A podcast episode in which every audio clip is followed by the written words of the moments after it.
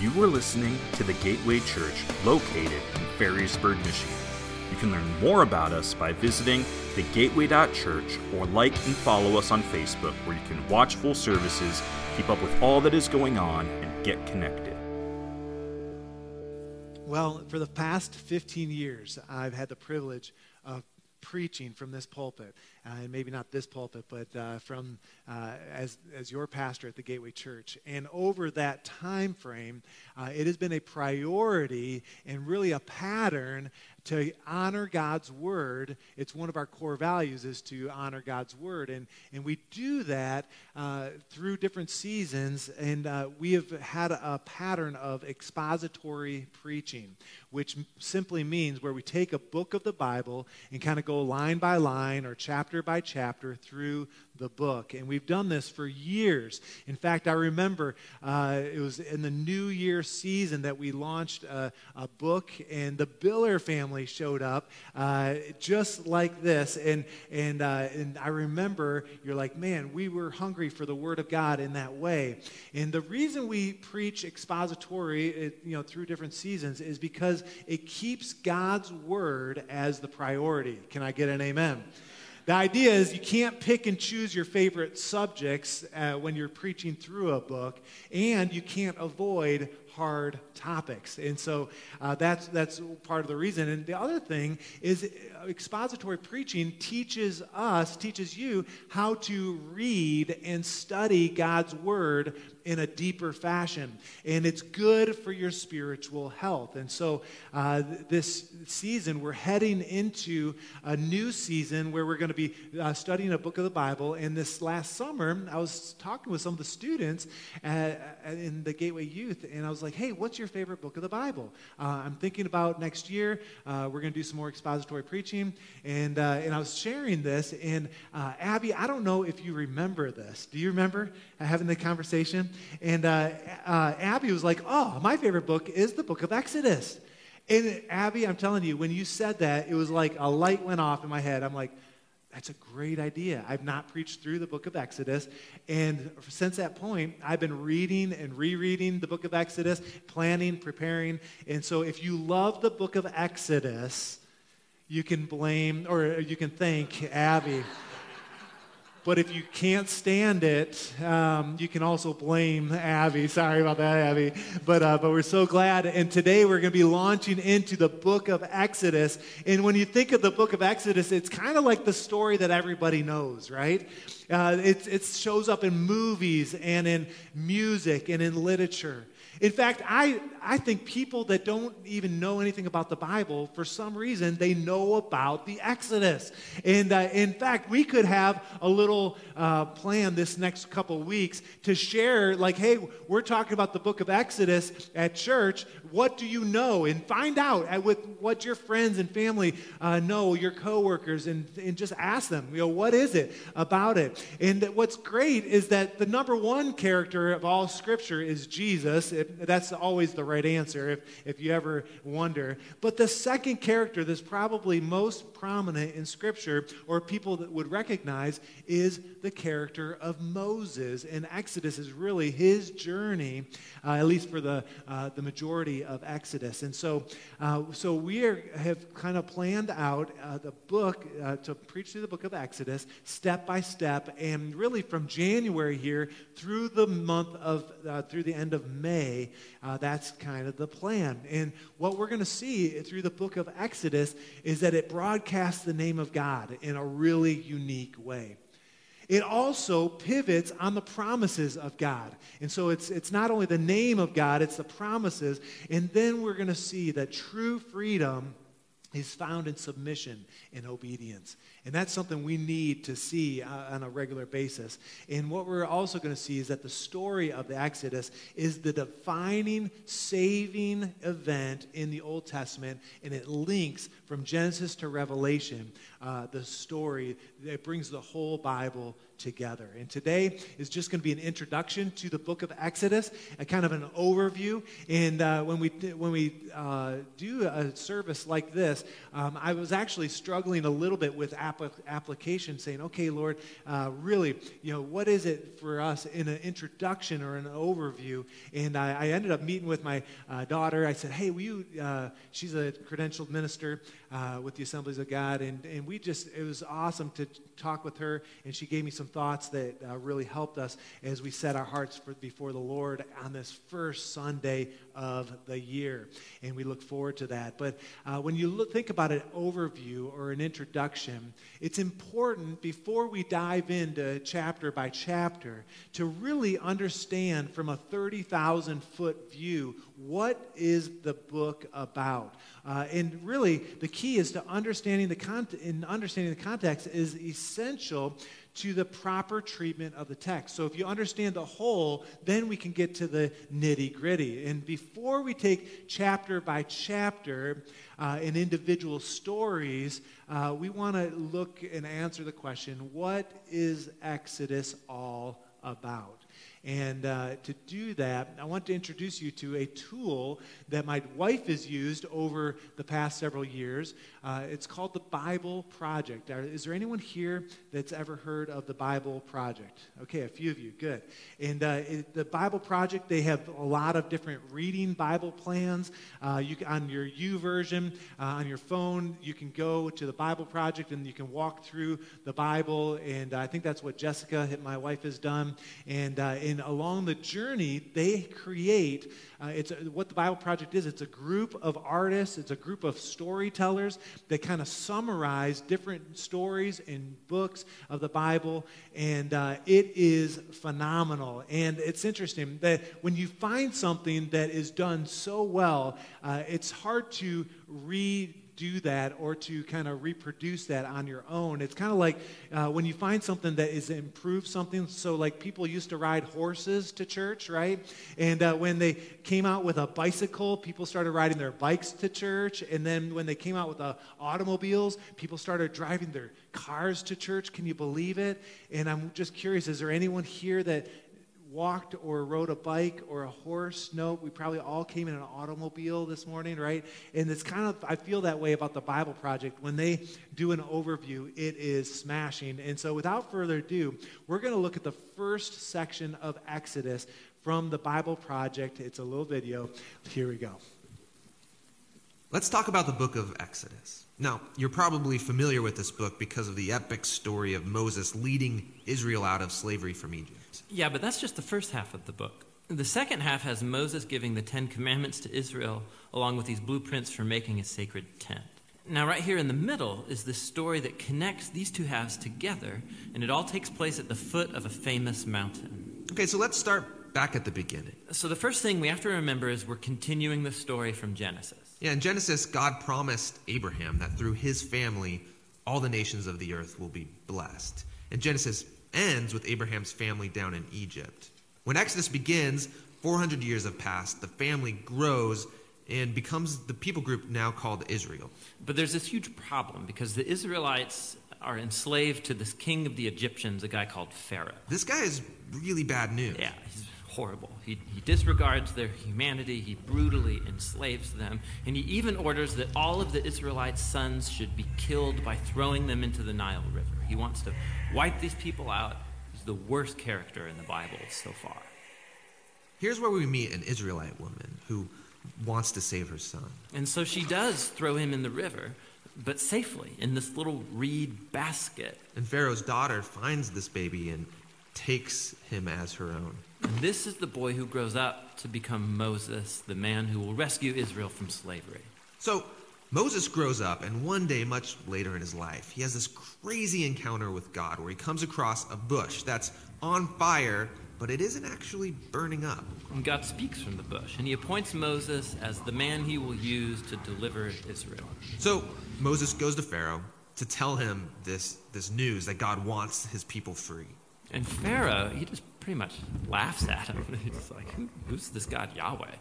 And in fact, he's so offended by this request, he decides to make the Israelites work even harder. So discouraged, Moses goes back to God and says, Listen, this, plan's not going to work. But God repeats his promise that he's going to rescue them. And in fact, it's right here, for the first time in the Bible, that we hear the word redemption. It literally just means to purchase a slave's freedom. But God here uses this word to describe what he's going to do for enslaved Israel.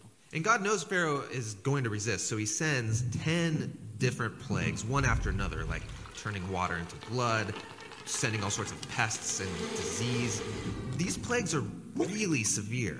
They are severe, but we need to understand that the story is presenting these as acts of divine justice against one of the worst oppressors in the story of the Bible. And they're all aimed at the purpose of rescuing these enslaved people and defeating the gods of Egypt. This all comes to a climax at the 10th plague, where God's going to kill the firstborn sons across all Egypt. Every house. It's pretty rough. It is, but it's also God's response for how Pharaoh killed the Israelite sons. Now, as you turn the page, you suddenly get two long chapters of detailed instructions for what's essentially throwing a dinner party with a recipe for a lamb. Yeah, but this lamb is super important. God tells the Israelites to pick it out and to prepare it to be eaten. And they're supposed to take its blood and then paint it all over the doorframe of their house. And anyone who is in that house will be spared from this final plague. And so, this meal, which is called Passover, it commemorates this key moment in the story where God brings his justice on human evil, but also shows mercy by providing this substitute. This final plague makes Pharaoh angry, and he demands that Israel gets out of Egypt, which is great. But suddenly, as they leave, Pharaoh changes his mind. He has a change of heart. But on top of that, we're also told that God hardens Pharaoh's heart. Why would God do that? Well, what we need to remember is that over and over in this story, Pharaoh has already chosen to harden his own heart.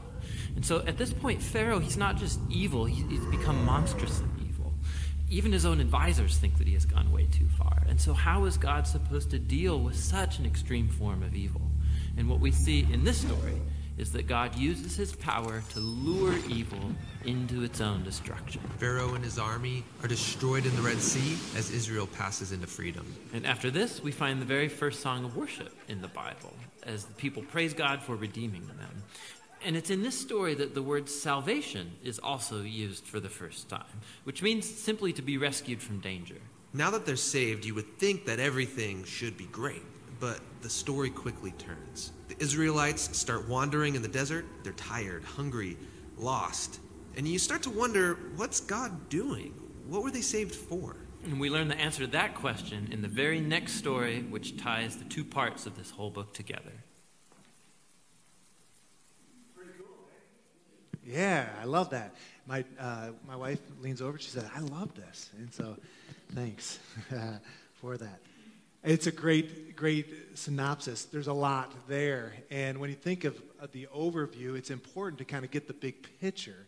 And there's really two things I want to talk about today. And the first thing is that Exodus is a story about God. Turn to your neighbor and say, Exodus is a story about God. Come on, tell him. It's a story about God. In fact, there, one commentator said it's one of the deepest sources of doctrine of who God is. We will see that he is utterly holy, that he is self sufficient, that he's sufficient to save, he's perfectly faithful, he's abounding in compassion. And over and over, we're going to see in uh, this idea of describing who God is. And it's pretty phenomenal. The second thing, though, is not, it's not only a story about God, Exodus is also a story about God's people. And just turn around and look at each other, and we are God's people, right? It's a story about us. It's a story of, of, this, of these privileged Israelites, right, that now are in oppression. It's a dark time, especially at the beginning of Exodus. It, it's a group of people that are helpless and under bondage and not experiencing God's promises like they could or should. They're in Egyptian slavery and they're helpless to de- deliver themselves. And the truth is, we all stand in a similar way, that we are helpless in many ways as well. They are separated from the land of promise. And so it becomes this story, the Exodus does, of God's people, of deliverance and of redemption. And I just want to challenge us that it can be our story as well. And so that's what we're going to work on, becoming part of this story. So, number one, it's about God, and it's also about his people. Well, we've seen the first half overview. Let's check out the second half, chapter 19 through 40, another couple minutes from the Bible Project. The first half of the book of Exodus tells the story of ancient Israel being rescued from slavery. And when people say the Exodus story, those are the chapters they're referring to. But the book has a second half where Moses gives the Ten Commandments to Israel along with these instructions about building a sacred tent. And what links these two halves together is this crucial story. The people of Israel, they're out in the middle of nowhere. They find themselves at the foot of this mountain called Sinai. And here, God's presence comes dramatically down in the form of a violent storm cloud. Now, let's stop a second and talk about this concept of God's presence because it's really important for the rest of the book. At the beginning of the Bible, in the Garden of Eden, humanity was in God's presence. They had this close relationship with him, and it was good. But humanity rebels, and the relationship is fractured, and access to God's presence is lost. But God promised Abraham that he would restore his blessing to all of the nations, and that includes this restoration of relationship and access to God's presence. So here at Sinai, God's presence is now right here in front of them, and it's actually quite frightening. And he's here to invite Israel into this unique and close relationship with him. And the word used to describe this relationship is covenant. It's like a legal agreement between God and Israel. And it's unique because up till now, God hasn't asked Israel to do anything in return, just to trust him. But here on this mountain, God is going to ask Israel to do something. A lot of things, actually. He gives them a whole set of laws. That it includes the Ten Commandments. And if they obey these commandments, they will become the people who will represent God to the nations of the world. Like a priest would. Yeah, in fact, that's what God calls them to become a kingdom of priests. And this is all connected back to the promise to Abraham that his family would become a blessing to the nations.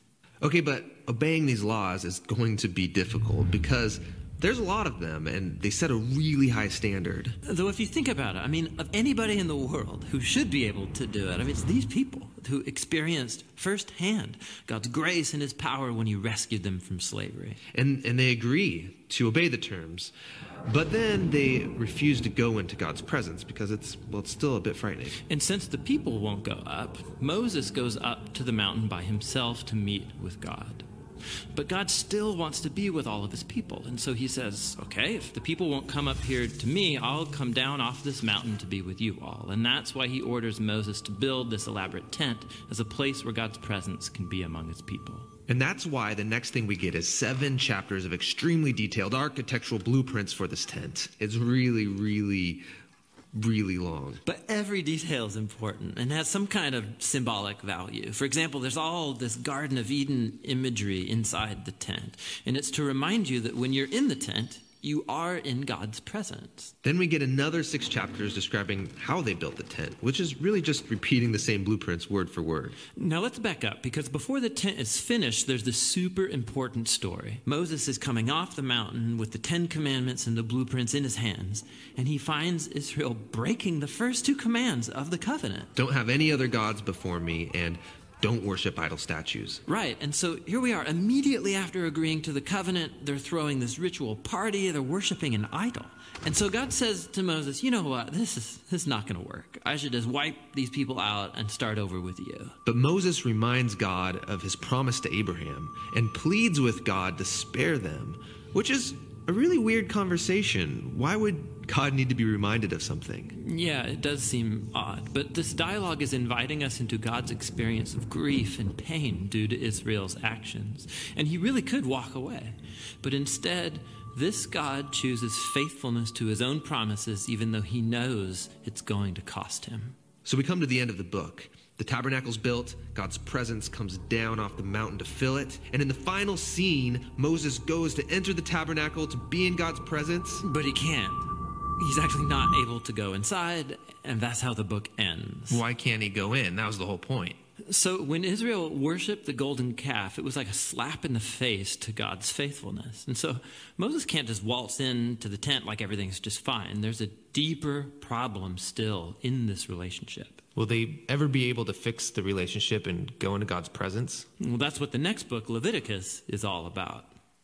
Again, that's a lot of information, but isn't that well done? Isn't that awesome? You can go back and look at that on your own uh, through thebibleproject.com or on YouTube. You can type it in and to do that.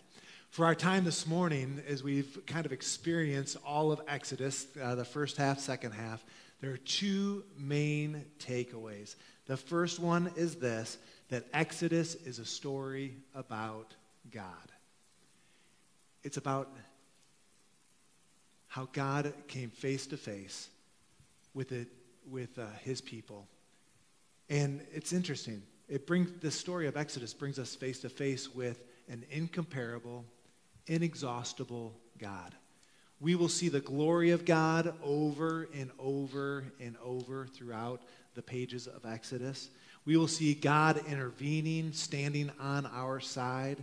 And, uh, and it's not that God just does this independent, He is always caring about His people. And so it's a story about His people as well. We're going to learn about the Israelites, and it's a group of people that are certainly not perfect, not even close. They're just like us, but it's a group of people who needed, number one, to be rescued. They needed to be rescued just like we do. And so it's a story of deliverance, right? It's, a, it's their exodus out of Egypt. And in the first 18 chapters, we will see this. And again, when we think about deliverance and rescue, it's a story about God and his people. And uh, we need to be rescued as well. It's also a story, a group of people who need to be commissioned. And I love this that they're commissioned, they're given the law, right? And they are, it's, that whole story on Mount Sinai, chapter 19, and for the next few chapters through 24. Uh, but again, what we're going to see is that they're commissioned to be God's people, and it's God and his people. Over and over, you're going to see that. It's also a group of people who needed communion, just like we do communion with God. And it's an invitation into this intimate fellowship with who God is. We'll see the tabernacle, the tent of meetings uh, being uh, described and then built. Uh, Jessica said, How are you going to take those seven chapters that are long and then another six chapters that describe the exact same thing? I said, Well, I've got a plan, right? And uh, don't worry, we'll get through it. But uh, it's a story over and over of God and his people and the intimacy that God wants with us. God will ex- uh, establish himself as supreme, which is incredible, but also wants an intimate relationship. In fact, if God were to audibly speak this morning and give us the overview of what Exodus really is all about, I believe that God would say this to us. He would say, I am the living God and I care about my people. I think that's a word from the Lord for us in this season, for the next several, several months. I am the living God, and I care for my people. He cares for us.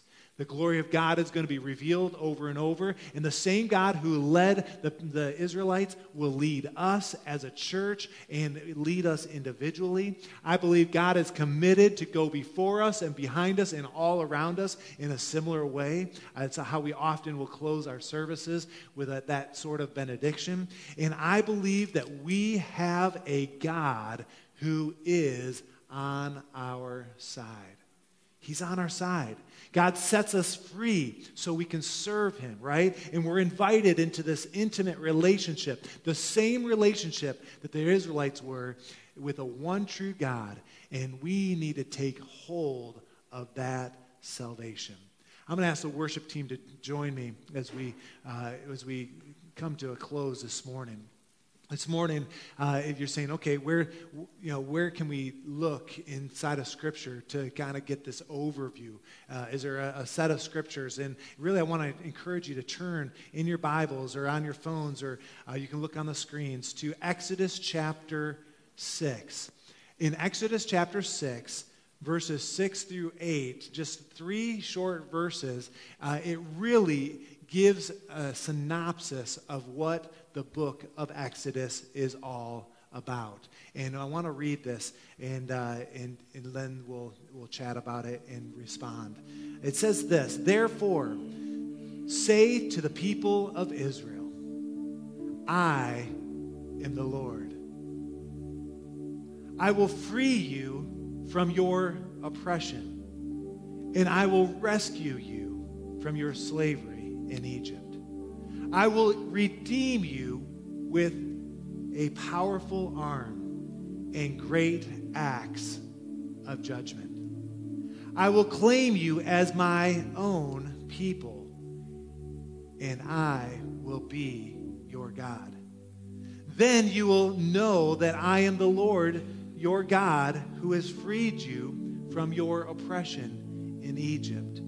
I will bring you into a land I swore to give to Abraham, Isaac, and Jacob. I will give you, give it to you as your own possession. I am the Lord. I'm going to ask that you stand right where you are as we bring this to a close this morning. Again, I feel like if God were to give us the overview in a short sentence, He would say, I am the living God and I care for my people. I am the living God and I care for you. And that He doesn't care just for those that are here in person. He, if you're online and you're watching, He cares for all of us. And I just want to encourage you this year not to let God uh, don't leave him behind. Interpret your life through the book of Exodus with us. And that means that there's favor, there's also judgment, there's, it, it will be quite the journey. This last week, I was able to uh, go to a funeral in the Detroit area. My brother in law lost his, his father to COVID. It was really sad. Died on Christmas Day. And, uh, you know, anytime you're at a funeral, and actually I'm going to a funeral today after second service as well, but you kind of face life and death. And it's interesting that when you do that and you're in a setting like that, uh, you know, it just kind of opens your eyes to what's really important. And at this funeral, the pastor, one of the pastors that was speaking, described Jesus in a way that really gripped me. I'd never really heard Jesus described quite like this. He said that, uh, and this is a summary of my thoughts a couple days after, just looking back. he says that Jesus has done everything possible for us. He's given us His Word, He sent us His Son, He died for us, He rose from the grave, right? He's done everything possible to create an opportunity to have relationship with him. And then the pastor said something that really gripped me. He says, if you choose to step over the cross and to live your life without Jesus, he says, there's no one else to blame but yourself. I thought, wow, that's, that was pretty powerful, pretty interesting thought. And there's a song that kind of captures that type of love that Jesus has, what he's done for us, that he goes so far beyond. And I just think how it, how it ties with the book of Exodus that God is saying, I am the living God and I care for my people. Church, he cares for us. His love for us is incredible. And it's not just for us. Kind of going back to the word that I've shared with Brandon, shared with you at the beginning. We build from here. Well, the fact of the matter is, there are people that need to be in these seats, that need to be online, that we can share and, and uh, encourage them to join us. There are people that need Jesus. And this morning, after we sing, we're going to receive uh, an opportunity to accept Jesus. And if you don't know Jesus, let this song minister to your heart and let it roll over you and let it change you from the inside out. Let's sing this with gusto this morning. The song is Reckless Love. Praise the Lord. Praise the Lord. The Lord would say, I am the living God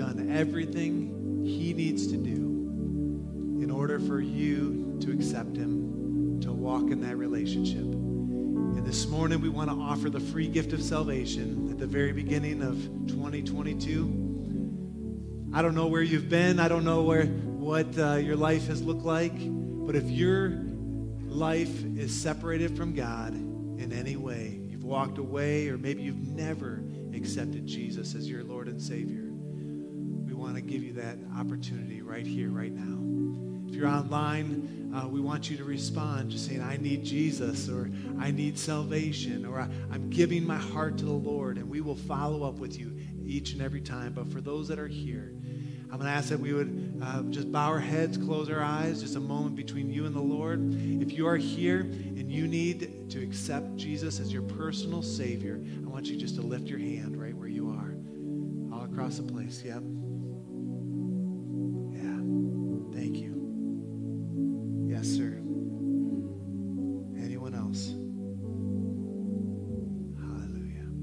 Just like the song said that the Lord would leave the 99 to go after the one. I think there's just one in, in the room, maybe others online that's responding. For the sake of the one, could I just lead you in a simple prayer? It's not the prayer that saves you, it's really your heart being turned towards God and giving your heart to Jesus. Would everyone just repeat after me? Say, Dear Heavenly Father, I'm sorry for the things I've done, for the sin in my life. And today, I'm turning towards you. I believe in you, that you are who you said you were. You are a God that cares for me. I believe that you died on the cross and you rose from the grave, providing a way for me to have relationship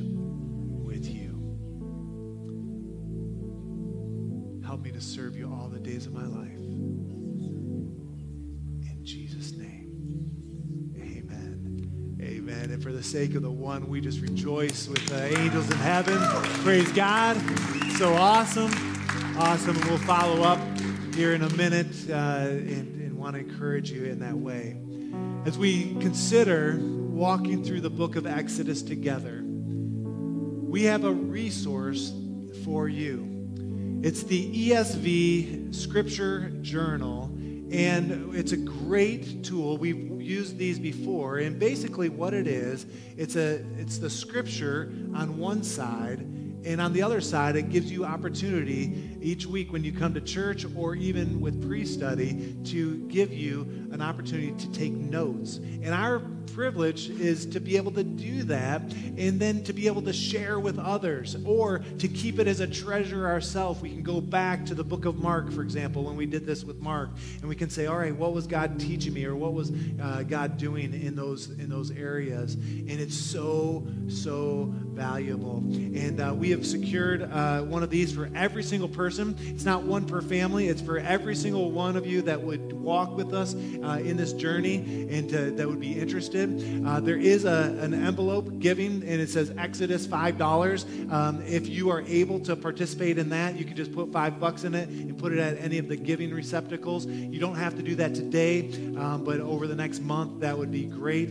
Uh, if you're able, if you're not, I promise you, no one's coming after you. We want you to take this as a, as a resource uh, that will be a blessing to you. I also encourage you, we learned from last time, put your name in yours because these all look the same. And if we have one that's left behind, uh, we certainly want to make sure we can get it back to you to do that. And then the last thing, and if we could put up the slide for this, each week, through this series, we want to give you a sense of where we are headed in the series. And uh, with Exodus, uh, it's going to be some bigger chunks. And, uh, uh, and so, like when we get towards the end, it's going to be some real big chunks. But for the first week, so next time we meet, uh, we are going to be studying Exodus chapter 1 and Exodus chapter 2 in t- together. And so that's your assignment next week. So, so take one of these and pre-read. And you say, well, why do you do that? Well, it kind of creates a foundation,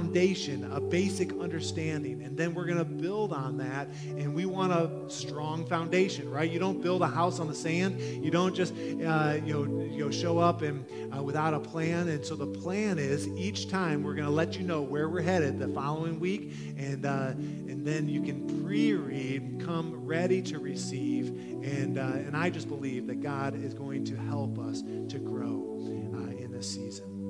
And then last thing, uh, this morning we had one that, that received Christ. Uh, there are people in our lives that need the message of Jesus. They need to hear the truth of Exodus.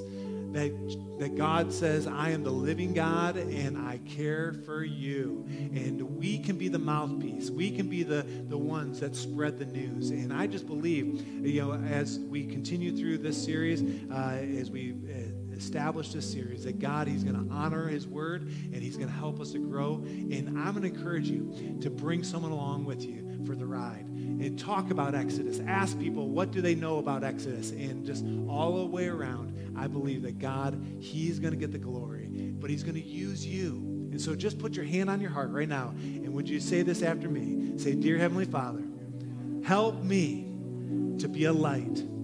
Help me to be a voice for you to reach one more. In Jesus' name. And all God's people said, Amen and amen. God bless you. Go in the grace of God. Thanks for being here on the first Sunday of the year. We love you. We'll see you next week.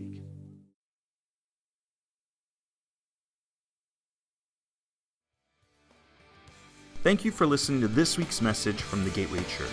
If you'd like to find out more about our church, such as service times, giving, and ways to get connected, visit us at thegateway.church.